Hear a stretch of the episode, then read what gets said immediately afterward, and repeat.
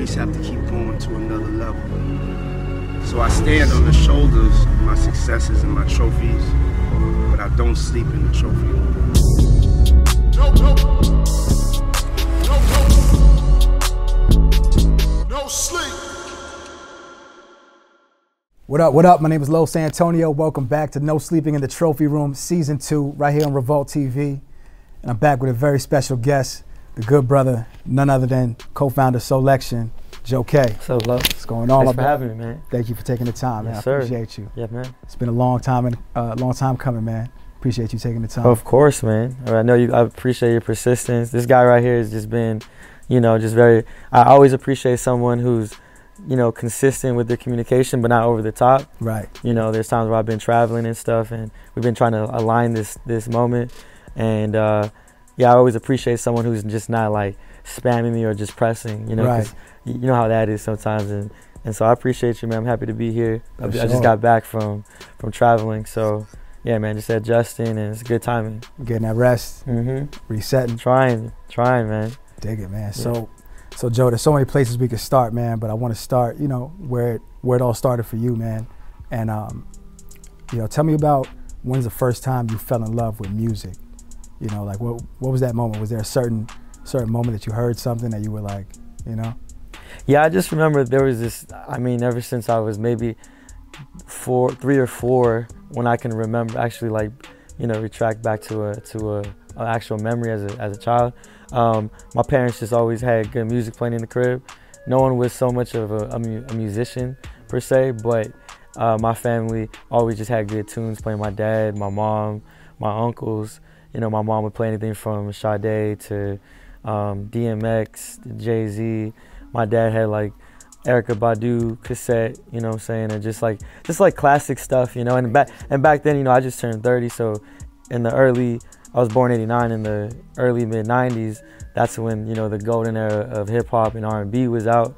So just hearing that and being really young, not really able to understand it, but being at the, you know, here in Cali, being at the the barbecues or the pool parties with the family or family friends, and just seeing how people moved and reacted. It was like real life, you know, when you see the Pac videos or see certain things. It was just a good time.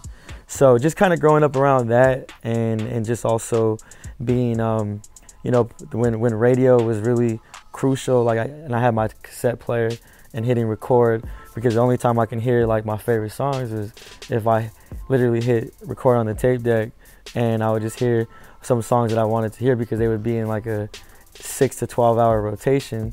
So the only way I could hear it is if I taped it myself and then I would just play it back in my own time. So I don't know, I think that's probably when, you know, the, the light struck and I kind of got this concept of doing what I'm doing, especially with the radio stuff.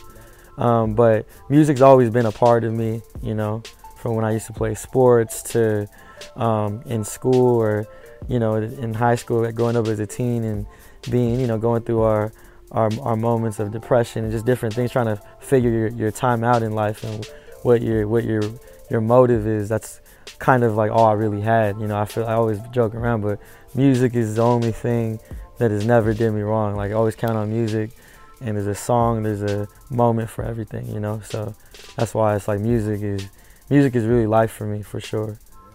Um, was there a was there a certain moment that you decided to take it seriously? Like obviously music was a was a passion. Music is a passion, but um, was there a certain moment that um, enabled you to take music seriously? Like this is actually a, a profession. We can monetize off this. Yeah, uh, probably when I graduated from from high school. Um, I was 17. It was 2007, and you know I knew I was going to go to college, so I knew I was going to be in, in the uni system. But I, I felt that while I'm pursuing my degree as a backbone, because my dad was always like very strict about that. Like, yo, always have different options and backups. Don't always put your eggs in one basket. So, you know, and I just want to make my family proud. You know, he showed me at a young age that when, or he was in his 30s, mid 30s, late 30s, and got his his BA.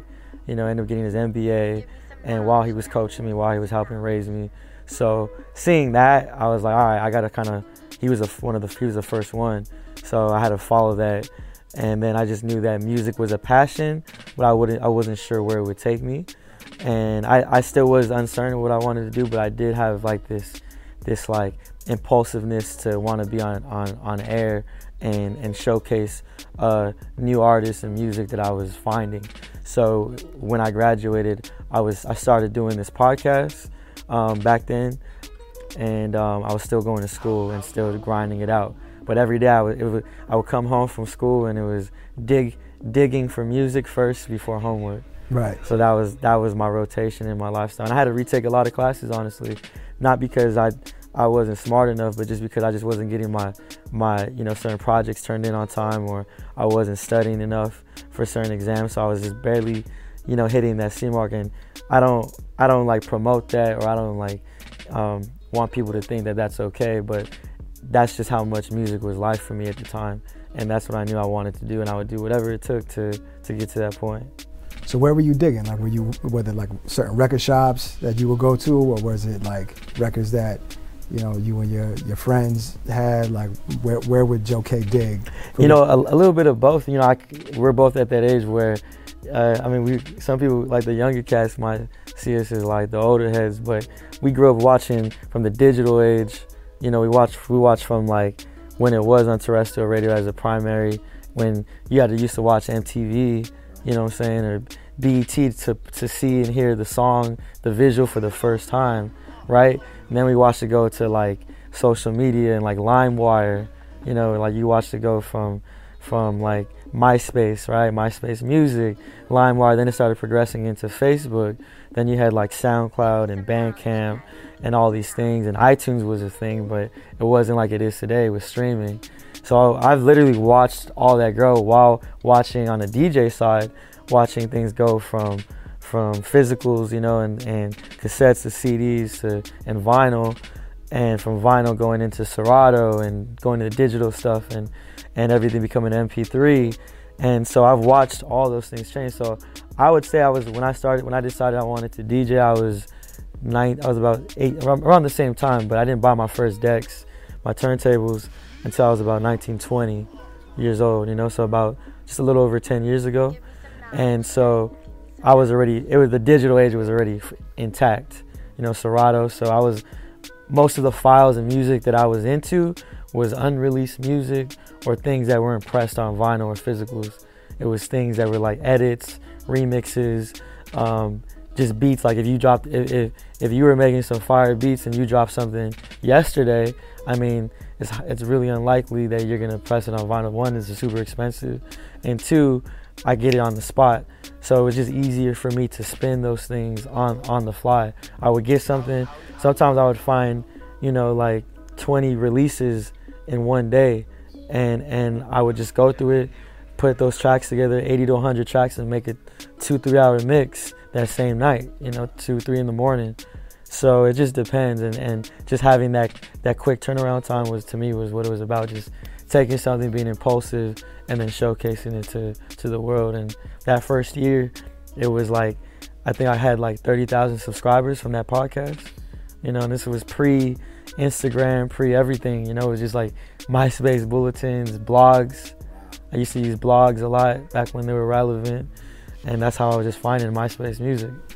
That's so dope, man. Yeah. Um, tell me about this date right here, uh, January 24th, 2011. yeah, that that was the spawn. That was the the first date of Soulection Radio, um, and the launch of Soulection as a platform slash you know record label collector. That was the first day. So that was um, the first week of, of of the semester over at Long Beach State for me. I had transferred from community college and me and my partner at the time, uh, who created the logo, him and I had been working on the concept of Soulection for a couple years. So it was, it's been around almost going on nine years, but in reality, um, the concept has been around for 10 or 11, and I've been doing this for 13 years. So the first three or four years was laying down the foundation of the networking of and building that, those relationships with the producers, the artists from all over the world. So when it came down for Soulection and launch, I already had those relationships. So I was like, yo, I'm finally starting something proper, leaving the podcast behind, but taking some of that foundation, and we started something new.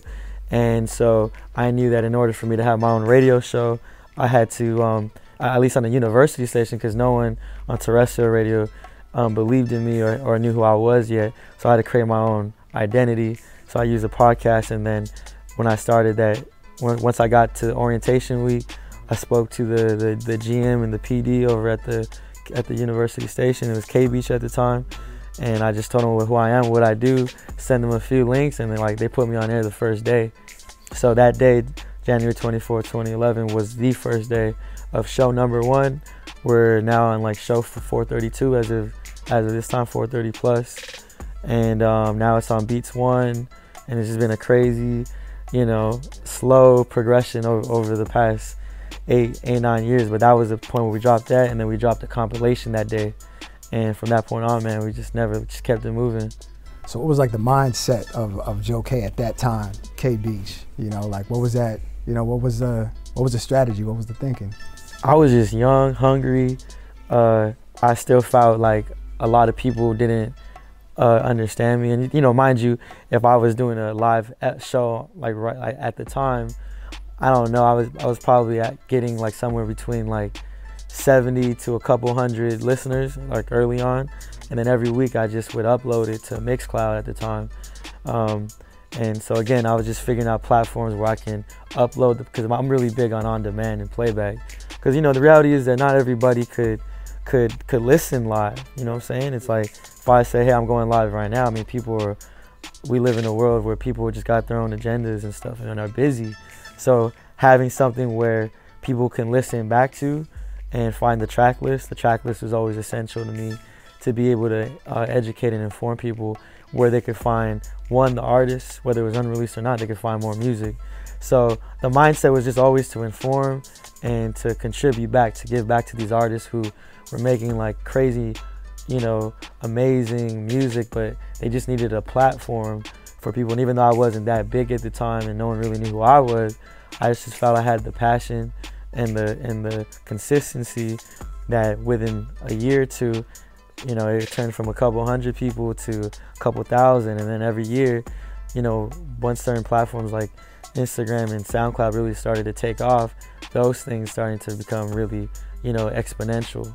So yeah, I was just hungry, man. I was going to shows and just networking, man. Just I'm pretty, I'm pretty sure like all the producers and other DJs that you were, you know, essentially just putting on on your show, their gratitude had to have been, you know, through the roof for everything that you were doing. Yeah. You know. Yeah, no, they were, but you know, I, I think when I was younger, my communication skills weren't as as like poised as they are now, and I was, and I, and you know, I probably came off a little like aggressive or like really like um just really excited, really passionate. So like if you made beats, for example, and I just happened to hear it on on the on a mix or you released something but it wasn't out, I would email you on site or I would message you and be like, yo, I'm doing a mix of what I do. Can I get that?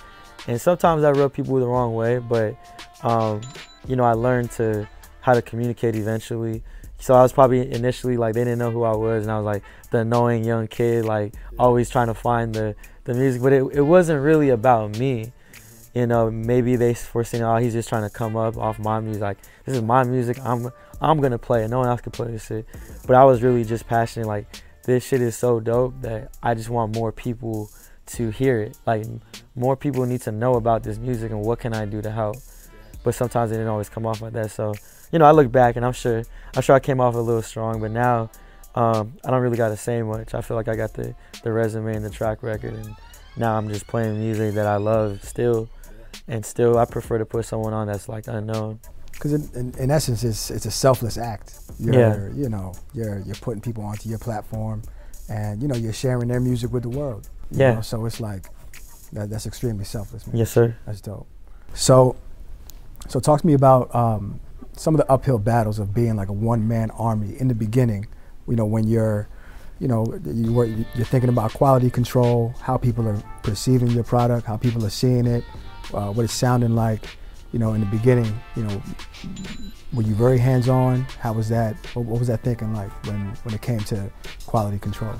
Yeah, the the quality control and the the just being very selective. That's kind of where the concept of Soulection comes from. It's like two words in one, but it's you know everything is is hand curated, and that term could be used you know a bit loosely, but being able to I think the foundation and, and, the, the trust that the people give to Soulection and and and and put on us is like comes from the everything being hands on and everything every every show we do like if it's a live show um, every artist that we showcase that we've released music with every single song every piece of merch every post we do on on the socials man like everything is is handpicked. Right. you know and and, it, and you just can't really explain it but it just feels right. And but you know we really believe that you know quality over quantity. So i think that's been a big thing because you know you can fire off a bunch of things and hope that certain things are just hitting people over the head and landing and connecting with someone and that that works. But for us i feel like by being selective about what we do that's really um, separated us and helped us. You know people know like when we speak up we say something it's like okay they're speaking because they have a purpose. They're not just using their platform into a point where we lose the trust because the the quantity or the quality of the of the content goes down. So i've always been just really hands on because i just i mean first of all no one's to do things the way you you would do them you know what i'm saying? And especially if you're the visionary in the face or the the, the, the mind behind something sometimes no matter who you bring in uh, you know there's just some people who can't execute the way you do. Some people know how to assist. You know it's just about finding people's roles but i'm just very hands on and i take pride and i just want to make sure it's done right even if i got to spend more time on it sometimes. So yeah early on i mean i was doing the accounting for Soulection and i wasn't no business major but i had to do what i had to do. I'd be in class at long beach state doing like you know at the time we were using bandcamp. So it was like uh what was it um it was like a donation thing. So it was like name your price. You didn't have to. You could download it for free. The the the, the release or the ep the single whatever the compilations that we're putting out they were free but some people wanted to donate so whatever made whatever we made bread on like whoever was part of those projects i would just you know i would sum it up you know month to month and and and try to break down like a percentage off what we we agreed to what was fair but i would be in class Yeah. doing that you know or they would send me they would send me their their their demos and then i would go through and and pick the songs and which ones i found i would talk to them hey these are the ones i feel this is why i know you like this one so i was really collaborative and hands-on and then as we started to grow and i started getting busier um, delegating became a thing and i had to learn how to step back and how to allow other people to help me because it became a point where it started becoming too big and stressful for me to just do by myself so building a team was like the next step. But that came along like two, three years, and it came naturally. People came to me uh, because they were so en- enthusiastic and inspired by what what we had created that um, they wanted to figure out how to be part. So, you know, I started like letting certain people in if I vibe with them and felt they had something to offer. Yeah. So, how important, just on the topic of, of team, you know, how important is teamwork to Soulection? You know what I Oh. mean? Like, I know you guys, I know you have, um, you know, We have a handful of people. Yeah, it's a small team. It's a- you know, it's it's a small team in terms of the back end on the admin side.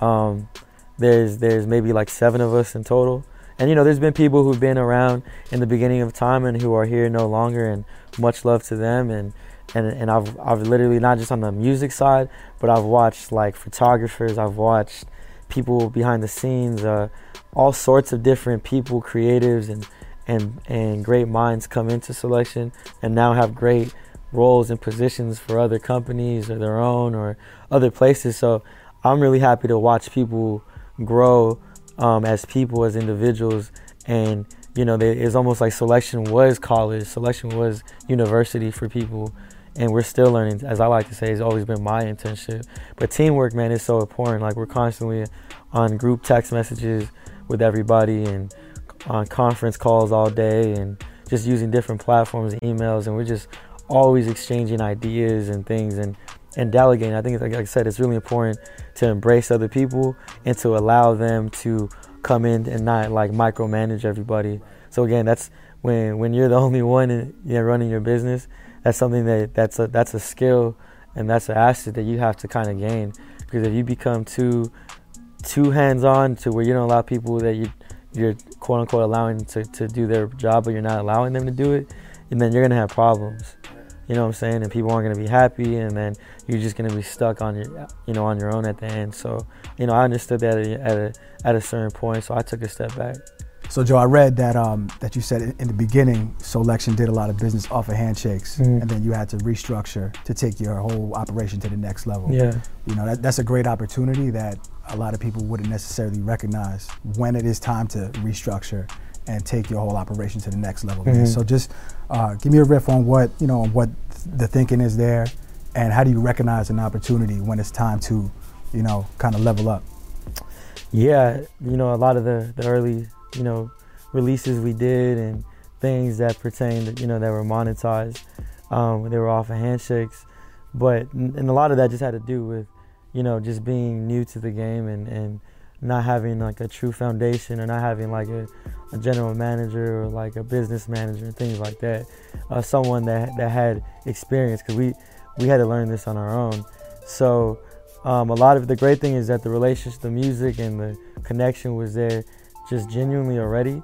But just I don't I don't care you know at this point who it is, um, family or not. I think it's just always the right thing to do is to is to um, establish just like what terms are and, and, and what people are making on both sides because you know I feel like people when you, they have their incentive and they know their value and they know what, what they're getting in return for their work, um, everybody's happy, everyone's excited. Or even if you got to negotiate and meet in the middle, it's just important to have everything because you know when when when money comes in or when things change, people either forget what the terms were or what was what was like uh, you know communicated in the beginning.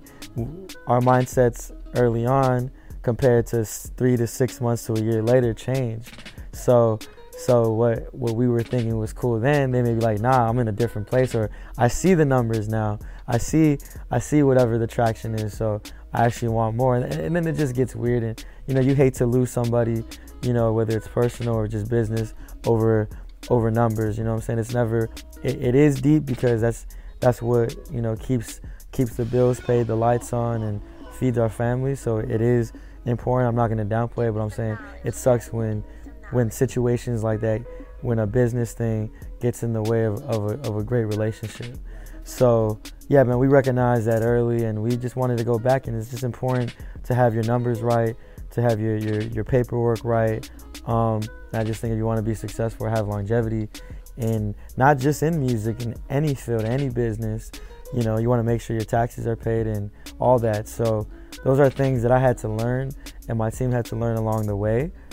But it's so important, and I think, and yeah, and it, the thing is, it can slow down the process. You know, if you just hear the music and you want to get it out that night, you can do it, but sometimes you gotta wait because you want to make sure that you know the terms are, are, are on point and that everybody's happy. So that's just been something that we know it's just step number one to everything we do. Once we find somebody we want to work with, or vice versa, um, we get to the creative side, but the the foundation of the business is so important. Right, and I think that's like a that's like a sign of you know of success, man. When you have to uh, have to really level up the process because things are growing, things are going good, and you know you have to assess what you need to elevate to that next level, man. Yeah. So I think that's that's that's an opportunity that people should definitely kind of just look for, you know, in to your point in, in any business. Yeah. You know. Um, so I want to touch upon a milestone. Um, describe that moment when you got the call for Coachella. Um, oh, I yeah. really want. I really from afar. I feel like I was on the sideline, but when I when I saw you post that, I I, I, was, I, was, so happy for you, bro. For real, man. I, I appreciate that, man. Super, that that was super, a big. That was a great moment, uh, especially because a lot of people don't know, but back in 2012, 2013, we actually started uh, in the campgrounds at Coachella. Like we had got, you know, a call to to program some like campground um, activations wow. and do the and do the music. So to go from that, and it took about seven, six to seven years to get to the to one of the stages out, you know, during a, a pretty good slot that was that was a great story, man, and that was something that we'll never forget. But yeah, uh, the way Coachella works is they usually book a good like ten months out from from the festival. Mm-hmm. So we had already been contacted about it um, uh, in July of 2018. right? So we had already known for some time, even though the lineup doesn't get announced Mm-hmm. uh, till till I think January of, of the beginning of the year.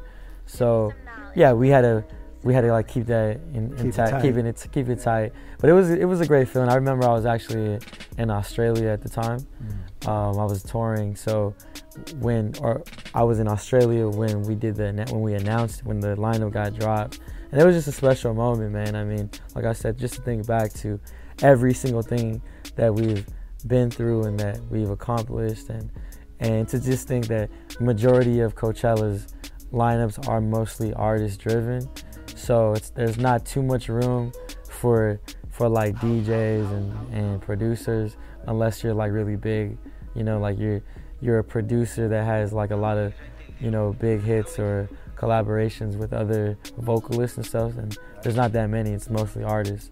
So it was great to, to be a part of that alumni and to be part of this past year. And it was dope because I ended up doing some uh, you know some interview work for Coachella on, on the live stream.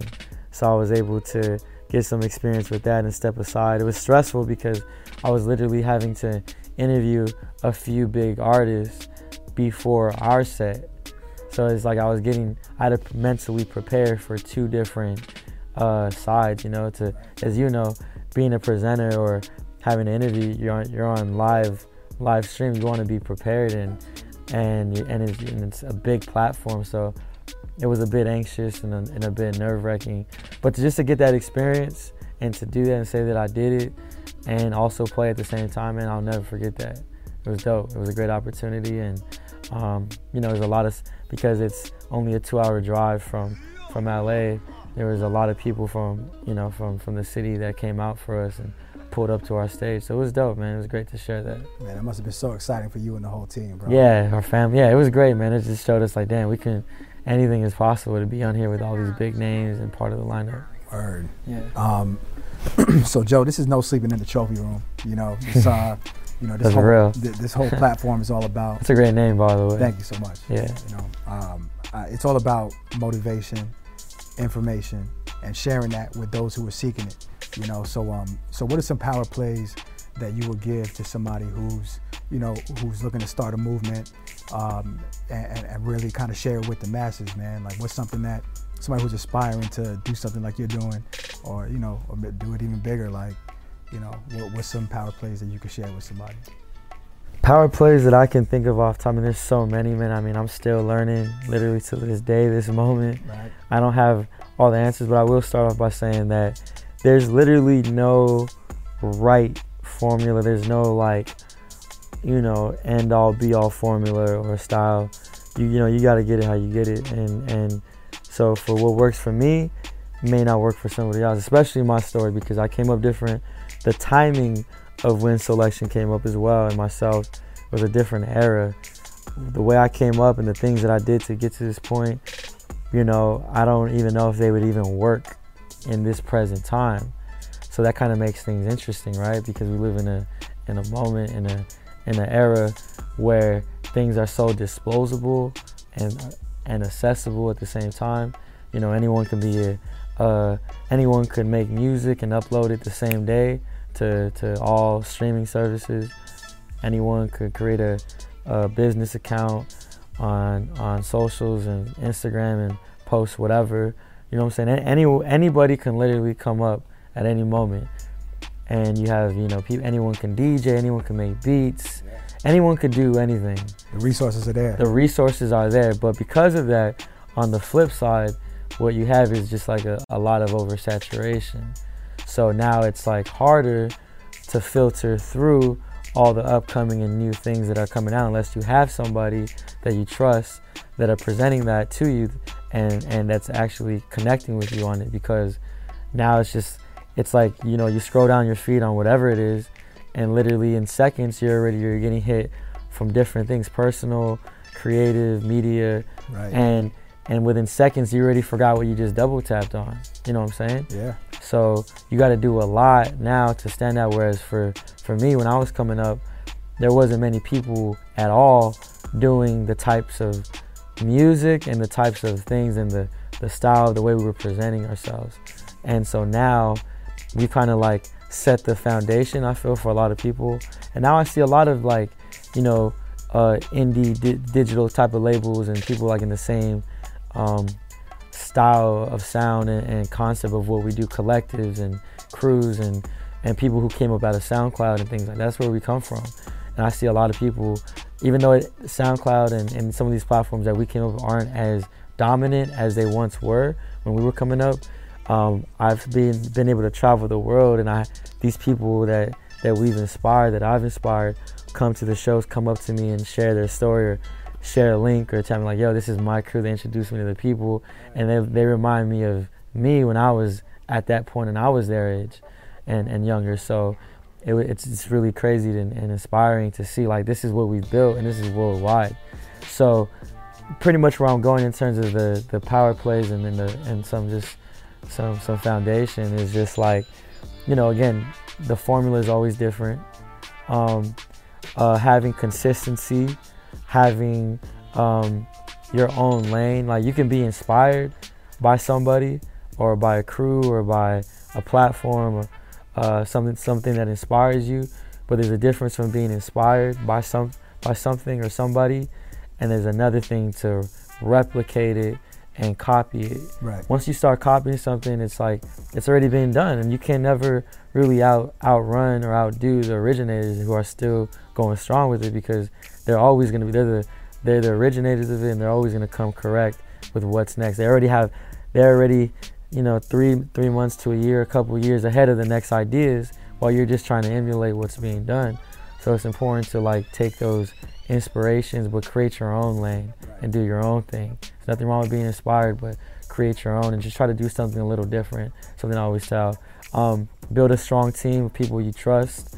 Uh, sometimes be careful of letting, you know, uh, friends or certain close ones in because if business or things don't go right, unless you have a strong foundation in your relationship, business or personal or family, it can ruin your your relationships with certain people. So just know, you know, always be wise about who you bring in.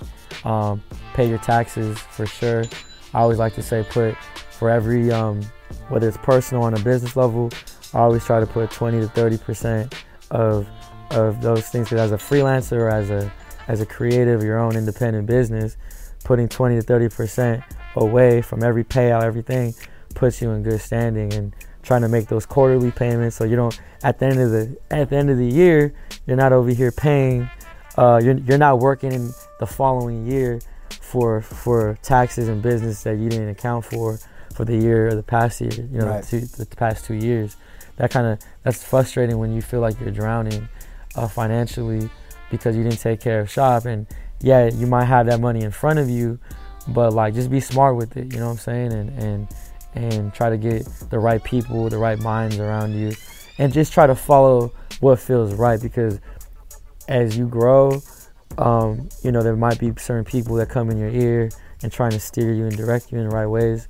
And I'm just a big believer of following like your gut, your intuition, you know, just doing what feels right. You might not have the answer, but just having that, that right foundation of teammates and, and just that foundation, I think is super vital, man, to like having longevity. And last but not least, I'll just say that um, not getting too caught up in like social media and comparing to other people because everybody has their own um, speed, their own timing. So, you know, like even for me, people see me like they may have barely found out about me recently or a year or two ago, and they'd be like, "Oh man, I want to be like him," and like I, they they've only maybe followed the story for so long, but they may have skipped or missed certain parts of this. They didn't know yeah. that I've been that the struggles that I went through coming in, that, or that I've been doing this 13 years, not two years or five years. So people, social media can kind of create these like shortcuts for people. It's not their fault, but people just see these success stories and they want to shortcut to it, and it creates this fast, um, this this like uh, obsess obsession with wanting to compare themselves and they get depressed or start getting in, the, in their feelings if they ain't hitting a certain plateau like the people that are inspiring them. And it just creates this whole mental mental breakdown thing and it, and it sucks to see people go through that. So again it's just accepting man that everybody has their own timing and just to like you know like when I look at Anderson Paak or even looking at recently uh, the homie uh, um, D Smoke you know, who just run the what is it, the the rhythm and flow Right. competition. He's like 32, 30, he's like 33. He's in his 30s, hmm and he's a professor at UCLA, speaking Spanish. You know, as an African American out of Inglewood, and to the fact that he is literally, boy went up like 500k followers on Instagram in literally like a couple couple days went viral That's big. and it's and it's like crazy it's amazing to see that now he's inspiring so many people and I think the stories like that are like again like Anderson Paak to see him in his 30s you know he got his break and signed to, to Dr. Dre I remember him when we were playing shows together and he was drumming for other artists other bands you know as a drummer not even him as an artist and to see him just keep grinding it out and see where he's at now now selling out Madison Square Garden and and, and just it's crazy, man. So again, everybody has their own time, and it's never too late to to follow your passion or like do what you love. Do it for yourself first. yeah. And I mean, you definitely, definitely can't skip no steps, man. Nah. If you skip those steps, you might miss a lesson. Don't don't sleep in the trophy room, man. Like You know. you know what I'm saying. So yeah, man, work harder than your situation, as I like to say. No excuses over here. That's dope. Yeah. Um, so I got put on to to Soulection around episode 178. Dang. Oh, you remember? 178, man. was there a guest on that one? I gotta look back. I've had Um, so many. Man, I feel Or was like, it like a solo show? Was it one of those ones you just like play? I, I believe it was a solo show. That seemed like one of those three hour sessions too, because I've I've gone from three hours or two hours or three back to two. Those were the man, those were the grinding days. I'll tell you that, bro. Sleeping on the floor to finish those shows. I was spending all day to get those shows done Like that. and executed, uploaded, losing sleep, stressed out, not eating. And I think that's why it's funny to think back to those times because it's crazy from then to now, you know. But it, it paid off. Right. You know, those are things that a lot of people don't know. Yeah. Those stressful times, you know. And that's that's that's so. The contrast is so, is so dope. I mean, you, you're telling me you were like losing sleep, you know, to put this to put this episode out, and I'm on the other end of the the, the speaker, and you know, at that point in time, it's crazy because I was, bro, I was like, I had like just lost my job, I just broke up with my girl at the time, and I was kind of fucked up in the game. Actually, I was spending like a month in Puerto Rico. I was just like, yo, let me get out of here. Amazing. I, went, I was in Puerto Rico for a month, and you know that's why I found Soulection, man. And to your point earlier, like you know, music was music is healing, you know, and, and that's what Soulection did for me at the time. Just musically, man, it was like it was like therapy. So so fast forward, you know, now you're at episode 430, 433. Yeah, for 4:30 and counting. So, you know, how has how has things changed, man, from from then to now? Like as far as you know, how you approach the shows, you know, like um, formats, you know, like certain certain vibes you go for, like You know, I I still do the show every single week since the beginning of time. Even if I'm traveling, I still find a way to get those shows done every week. Because at this point, it's bigger than me, and it's more of a community service to the world. That's, my my community service. You know, there's people out there. I've met people, man, that like I'll never forget. I remember I was in Montreal. I was doing uh my I was doing the Soulection radio tour, the first one ever. I was in Montreal, and I had this uh, this woman, uh, older woman who, because like the the show really connects with people all over, all different age brackets, and I really appreciate that. And a lot of that comes down to the type of music I play, because a lot of it's for like grown grown listeners too. You know, it's not just about what's new and what's what's like relevant. So there was this woman, her and her son uh, would listen to the show, but she she had cancer, and when she was going through chemo, um, they would, and he was actually he's actually a doctor. They would listen to the show together, um, and that was their bonding time every Sunday. They would listen to the playback. So when she shared that story with me, and I actually got to meet her in person, and she were you know read a crazy sold out show, and people are turning up, and she I just made sure she had a good seat in the back in the backstage, and she was able to to just peep and just watch like this come to life. Those stories are crazy. Hearing like another, I was in Dubai, and this guy shared a story how he had a fear of flying, and the first flight he ever took was to go see me play in Dubai, and and to again just to hear those man, I'm like, man, I can't I can't stop because trust me, man, there's been times where I have wanted to give all this shit up. I wanted to quit, um, not because I'm a quitter, but just because like I just have other things that I want to do, and it gets exhausting and it's demanding and it's hard to get certain things because the radio show literally is the center of my weekly life. I literally base my whole schedule around the show. I gotta stop everything I'm doing. I gotta continuously dig. If I have a guest, I gotta stop. It's just a lot. It's a lot of work for those two hours, and so, you know, um, making those sacrifices and doing those things. There was times where I wanted to give it up, but I think about these people. I think about how how many artists I've I've helped share and put people onto to where they've gone to their shows, they buy their merch, they support them and spread the spread the word to their people, and it just goes, you know, it, it just becomes a community thing. Those are those are just stories that I think about that I'm like, man, this is bigger than me. You know what I'm saying? And, it got to a point to where eventually I was broke as hell doing it, and then it started to put food on the table for me. So that's another thing that I can't give up too is that it provides for me and my family, and um, you know I'm able to give back at the same time. So just to think where I'm at now, I mean, I'm the the format and the energy is still there. I'm still digging as hard as I could. I'm still bringing on artists that are still unknown or not not as like popular or people may not even still know of and I really really take a lot of pride in doing that because that's the foundation of what we do and I never want to get away from those roots and I think the lights for Soulection will always be on as long as we keep putting people on to new music because artists come and go people come and go but people looking for new music artist discovery will never get old So Joe, during your travels, I see you picking up the camera. Um, you know, what, what role does photography and videography play um, when you're moving, on, you know, when you're globetrotting, you're moving around? Yeah, it's super important just because of the fact that I just like documenting things. And uh, at first, it it really came because when we were on tour and we were traveling, we didn't have, we couldn't afford to have like a, like a, you know, a videographer or, or our photographer, our shooter. So because the, the, the fees weren't enough and everything, we couldn't, we couldn't do that. One of us had to do it. And I've always just been into to visuals and, and just capturing, taking photos. At first, it started on my iPhone, and, and then it got to a point to where I just felt like, okay, the quality needs to step up. So then I just remember buying my first like camera, started just hitting record on it, taking photos and turning that around, having those raw clips. And just because I just always thought about too, like if we ever did a, a documentary one day, you never know where that footage can come into fruition. So these are just all things that where it, st- stems from. And then I just started to build a love for it. Started shooting on film, felt like doing film photography. And yeah, it's just more of it's just another outlet. Um, also for like the radio shows, the you know the the artwork of every episode is always like a different image, a different photo. Some are from our travels, some are from other people that we meet or or find online.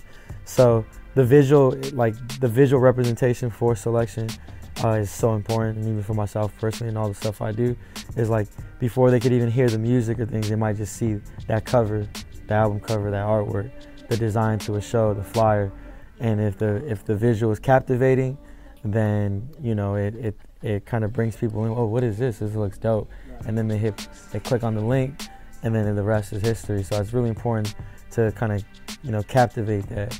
So yeah, the visuals and, and the photography, the, the videos, all that stuff, the animations, all go hand in hand with what we do. Again, it goes back to the curation side and and just like making sure the visual and, and audio go hand in hand.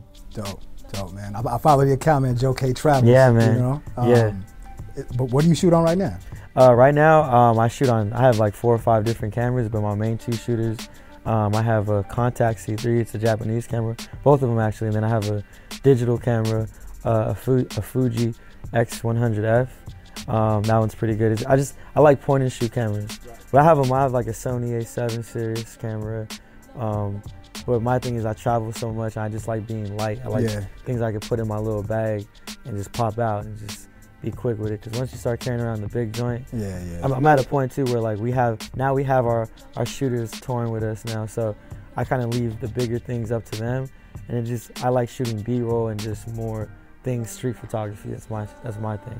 I love capturing raw moments, or I'm always around a lot of great artists and cool people and behind the scenes stuff. So I like capturing and documenting the BTS, the behind the scenes side of things, because it's just it's more personal and it's more of an understanding for like the process. So yeah, I like to I like to just do that, be the one behind the camera. That's dope, man. Yeah. Um, so, you know, every champion has their mantra, right? That that thing that they uh, that they move to, or that you know that phrase that's on the wall that they slap before they leave the locker room. you know, um, what's your what's your champion's mantra, man? You know, what's your, what's that that beat you move to, or that that phrase or reminder, or something that you live by that, you know, that just reminds you why you do what you do every day. Yeah, I mean, I I, I literally I mentioned it earlier, but um, just the phrase of like work harder than your situation, such a like basic or could be perceived as a cliche thing, but to me, it's like we all got everyone has problems everyone had something that's an obstacle in their life but at some point like what are you gonna do? Like keep using that as an excuse? You know what i'm saying? Don't get me wrong some of these things are legit physical or mental factors to us continuing on with whatever it is and i'm not trying to downplay that but at the end of the day you at some point if you really want to do whatever it is that you're trying to do in life or you know you know obtain certain goals then you got to work harder than your situation. So whatever it is personal um, physical whatever um, you got to just figure it out and, and, go harder. So, and you know that's why, to me, I always try to use sports as a as a way to connect with things because I'm like, you know, I love I love basketball and being from LA, you know, growing up to, to Lakers and Kobe and, and during that era. So like the Mamba mentality is something I always really, you know, thrive for. Like watching him, you know, play through injuries and you know tear tear fucking his what is it, his uh his AC what what did he tear? He tore his um his Achilles. You know what I'm saying? KD just tore his Achilles, but it's like my man, you know, Kobe still shot free throws, didn't get carried off, walked off the court like a G. And I love the fact that he was in the gym 4 or 5 a.m. shooting, working out, and then coming back later on, you know, and working out again and, and perfecting shooting thousand shots, thousand free throws. You know, that's the kind of mentality and work ethic that I try to carry on. So that whole like, you know, working harder than your situation and how bad do you want it? How bad do you want to separate yourself from everybody? Those are the things. We all have, you know, 24 hours in a day. Everyone might be in a different time zone, but it's like, what do you, it's not about how much time you spend on something, more about how much, what did you do in that time that counts? You know what I'm saying? You can spend, you know, 15 hours in a day on something, but you might have been on Instagram or been shooting the shit for for half the time or all you know 80% of the time but someone might have spent only five six hours but executed and got it done. You know what i'm saying? So it's really about how you use your time your time management. So those are just all all these things that i i've picked up and i try to really thrive on you know what i'm saying? Waking up early getting my routine done working out eating cooking all that stuff having all my shit laid out and then just getting to work and just going going beast mode on it. So those are all things that are part of the foundation so work harder than your situation. Yes. Work harder than your situation. Joe, man, I want to thank you so much for taking yeah, man, the time. Thank you. Appreciate Step, it. Stepping into the trophy room, man. it's been a long time coming. Sure. And uh, again, man, I'm super inspired by everything you and your crew are doing. And um, I look forward, you know, to the next one, man. Yeah, man. Thanks for having me. I'm glad we did this, bro. Thank you, thank Appreciate you, man. Love.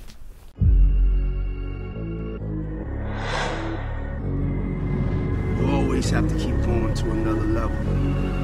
So I stand on the shoulders of my successes and my trophies, but I don't sleep in the trophy. No, no. No, no. no sleep.